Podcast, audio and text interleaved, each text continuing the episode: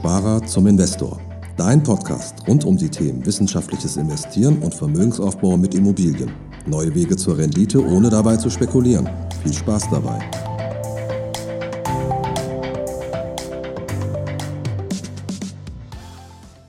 Mein Name ist Fabian Schuster und heute geht es um das Thema Investments und Autorennen. Was hat das eigentlich miteinander zu tun? Vermögen aufbauen mit Investmentfonds, das kann man mit Autorennen vergleichen. Denn geradeaus geht es wie immer im Leben meistens nie und in den Kurven und an den Kreuzungen wird es dann immer richtig spannend. Und gerade in den engen Kurven, dann drohen die Fahrer, die manchmal ein bisschen schneller fahren, auch mal rauszufliegen. Der vorsichtige Fahrer hingegen, ja, was ja zum Beispiel der typische Sparbuchsparer sein könnte, der kommt zwar sicher ans Ziel, ist nur die Frage wann. Und wie man jetzt wirklich Autos und Geld vergleichen kann, so viel gehen wir jetzt mal in einem Beispiel durch. Eine Fondsgesellschaft hatte mal auf einer Finanzmesse für ihre Besucher eine besondere Autobahn auf, äh, Autorennbahn aufgebaut, so eine Karriererennbahn. Da gab es drei Spuren. Auf zwei Spuren konnten die cleveren Finanzberater selber ihre Fähigkeiten am, am Drücker testen und auf der dritten Spur steuerte so ein Computer das Auto und das Tempo war stur auf eine Gaspedalstellung die ganze Zeit eingestellt. Und der, der Renner war auf den Geraden zwar langsamer, der vom Computer gesteuert wurde, aber der hatte automatisch das Höchsttempo für die engste Kurve der Rennbahn eingestellt. Was schätzt du? Wer gewann die meisten Autorennen? Und was hat das jetzt mit Investments zu tun? Stell dir vor, du stellst dein Investment auf Autopilot. Denn du kannst es vielleicht schon erahnen, meistens siegte der Wagen, von dem das Gaspedal für das optimale Kurventempo eingestellt war. Dagegen spekulierte dann so mancher ähm, Rennfahrer, Finanzberater beim Fahrtest auf der Messe mit seinen Fähigkeiten am Drücker und flog halt einfach auch öfter aus der Kurve. Das kostet natürlich Zeit. Und ähnlich ist es beim Vermögensaufbau. Damit sind wir bei dem passiven Investieren angelangt und beim wissenschaftlichen Investieren angelegt. Und wir wollen heute wissen, wie das Investment um das Rennen, um die Rendite denn wirklich funktioniert. Wie beim selbstfahrenden Auto braucht auch der Investmentansatz vom passiven Investieren immer bestimmte Sensoren für Kurven, Geraden oder Hindernisse. Und was man beim Autorennen noch recht leicht verstehen kann, das ist beim Vermögensaufbau, wirkt das manchmal ein bisschen komplizierter, ist es aber gar nicht. Denn hier herrschen statt Kurven ähm, und Geraden die Dimensionen Risiko, Rendite und andere Einflussfaktoren. Im Grunde genommen geht es aber darum, wie du Risiken und Chancen abwägen kannst und Gewinn und Verlust, das sind alles keine neuen Sachen für dich. Das, das gehört einfach dazu beim Vermögensaufbau. Und Wichtig ist aber zu lernen, wie du damit umgehst. Wir verfolgen hier einen wissenschaftlichen Ansatz. Und zwar haben wir mal geschaut, was ist denn hier in den letzten 50, 60, 70 Jahren am Markt passiert. Und daraus kann man einen wissenschaftlichen Ansatz entwickeln über die Art der Auswahl der Wertpapiere, Anleihen, Aktien und was man sonst in seinem Portfolio so einkaufen will. Und mal ganz einfach. Es gibt hier zwei, drei Grundsätze aus der jüngeren Forschung. Ähm, und wer die ergründen will, der kann auch gerne ähm, uns anschreiben. Da haben wir einige Artikel von den letzten Nobelpreisträgern und ähm, die schicken wir dann mal rüber. Und da geht es darum, wie ein Anleger seine Wertpapiere besser auswählen kann. Die letzten drei Erkenntnisse, die jetzt für mich so rausgestochen haben, ähm, die gebe ich dir jetzt gleich mal wieder. Die erste Erkenntnis war, dass kleinere Unternehmen immer profitabler sind als große Konzerne.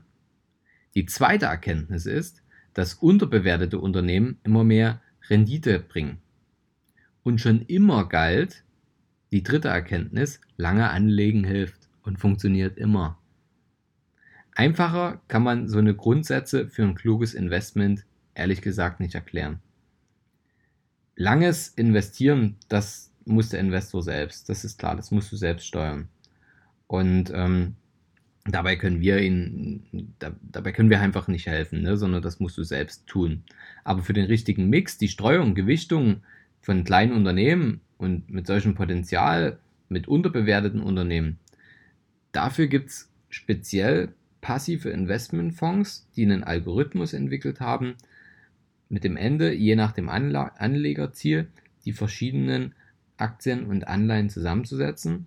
Und das ist nicht mit dem klassischen Job eines aktiven Fondsmanagers ähm, zu verwechseln. Weil der kauft letztendlich oder versucht immer, die einzukaufen, die er denkt, die gewinnen und versucht, die rauszulassen, die eventuell Verlierer am Markt sind. Dass man das aber nicht immer heraussehen, äh, voraussehen kann, ist natürlich logisch. Dazu später nochmal andere Beispiele. Der Schlüssel dafür ist, dass du von Anfang an deine Grundeinstellungen justierst, anstatt immer hektisch zu handeln. Du musst also Grundeinstellungen setzen mit deinen Investmentfonds und dann die Navigation ja, so ausrichten, dass es auf dein Ziel passt. Und das hangelt sich immer entlang der langfristig erkannten Börsenregeln. Und deswegen sind die, die Investmentfonds, die passiv gesteuert werden, keine Kurzzeitparkplätze für Bargeld, sondern das sind die, die, ja, man erwartet am Ende den sicheren Hafen, am Ende einer langen Reise des Geldes durch die Welt, ja. Und während das Geld in den Fonds zum, zum Vermögensaufbau beiträgt, ähm, wird bei den passiven Investmentfonds einfach immer im Hintergrund ein kleines bisschen justiert. Aber wirklich nur Kleinigkeiten. Denn nur wenn sich der Markt verändert, verändern sich auch die Investmentfonds. Und jedenfalls werden keine Papiere zu irgendwelchen teuren Kosten hektisch hin und her geschoben oder hin und her gezockt. Und ähm, man kann das als Buy-and-Hold-Ansatz auch vergleichen. Und dafür gibt es ja auch eine alte Börsenlegende, den, den André Costolani. Und der sagte mal, kaufen Sie Aktien, gehen Sie 30 Jahre schlafen, wachen Sie reich auf. Und das funktioniert immer. Das ist auch wissenschaftlich nachgewiesen. Übrigens ist der geschilderte Ansatz nicht mit ähm, Indexfonds oder, oder ETFs zu verwechseln. Warum? Auch in schlechten Börsenzeiten folgen die Indizes, also DAX, Eurostox, Dow Jones und so weiter, wie eine Härte von, von negativen Trends einfach hinterher.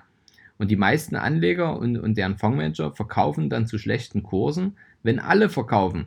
Und das häuft einfach Verluste an. Umgekehrt kauft man dann wieder, wenn es hochgegangen ist, zu höheren Kursen, wenn alle anderen wieder kaufen. Und das belastet die Rendite, weil einfach die Einkaufspreise zu hoch sind. Und ja, nur der Vollständigkeit halber. Also wir, wir sprechen hier über Wirtschaftsprofessoren und Nobelpreisträger, die ähm, ganz einfache Erkenntnisse gelegt haben, wie zum Beispiel, lege nicht alle Eier in einen Korb. Ja, oder der Markt regelt sich von allein. Und dieses nicht nur alle Eier in einen Korb legen, ja, wirst du jetzt sagen, ist ja klar. Und seit äh, ja, über 100 Jahren wissen wir auch, äh, reich wird man, wenn man sein Geld auf viele gemischte Körbe verteilt, viel einkauft, möglichst viel Geld spart, anlegt und seine Risiken streut und mischt. Und ähm, Eugene Farmer, der sagte mal äh, zu seinem Wirtschaftsnobelpreis bei der Verleihung 2013, ähm, der Markt ist rational. Das glaube ich noch immer. Preise an Finanzmärkten spiegeln stets die verfügbaren Informationen wider. Damit meint Pharma, dass es keinen Sinn hat, die beste Aktie zu suchen oder einem Klischee oder einem Geheimtipp für die Börse zu folgen. Das hat aus seiner Sicht einfach keinen Sinn. Und der, der Kurs ist ein gerechter Marktpreis und das ist die Wahrheit. Basta. Etwa so könnte man das Credo vom, vom Professor Pharma in einem Satz zusammenfassen. Und weswegen der, der Eugene Farmer auch der, der Vater vom passiven Investieren ist, ähm, werden seine äh, ehemaligen Studenten immer wieder in ähm, Fondsgesellschaften eintreten, die ähm, ja, große, tolle Investmentfonds aufsetzen, die, die, diesen passiven Ansatz verfolgen und für jeden Anleger da letztendlich das, die, die richtige Mischung bereitstellen können. Und ähm, ein Indiz, das äh, finde ich noch ganz interessant, weil ähm, letztendlich hat ja keiner eine Glaskugel. Auch im Jahr 2008, als die, als die Finanzkrise da war, hatten die passiven Investmentfonds gegen, im Gegensatz zu anderen Publikumsfonds kaum Mittelabflüsse zu verzeichnen. Also ne, die meisten, die einfach nicht das, das Wissen haben, weil passive Investoren sind in der Regel ähm, ein bisschen gebildeter und sind nicht so auf die Verkaufsstory des Fonds aus, und sagen, hey, hier ist ein fähiger Typ dahinter, sondern die vertrauen mehr den Märkten und haben die Märkte studiert und kennengelernt. Und ähm, deswegen verstehen die meisten, dass man in so einer Zeit nicht reagiert, sondern einfach maximal vielleicht nochmal nachkauft, wenn es gerade passt. Wenn nicht, dann nicht, dann lässt man es halt einfach laufen. Und ähm, 2008, als die große Finanzkrise war, als ganz, ganz, ganz viele verkauft haben, haben passive Investmentfonds die wenigsten Mittelabflüsse zu verzeichnen gehabt. Das ist genau ein Indiz dafür, dass die gebildeten Investoren dort einfach langfristig denken und an dem Investment mit Buy and Hold ähm, dranbleiben. Ich würde das mal ganz unwissenschaftlich einfach Vertrauen nennen.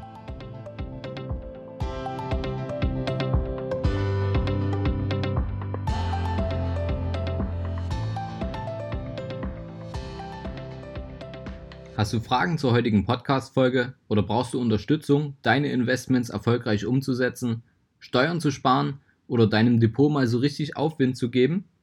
Dann schreib mir gerne eine Mail an schuster at capitalreinvest.de.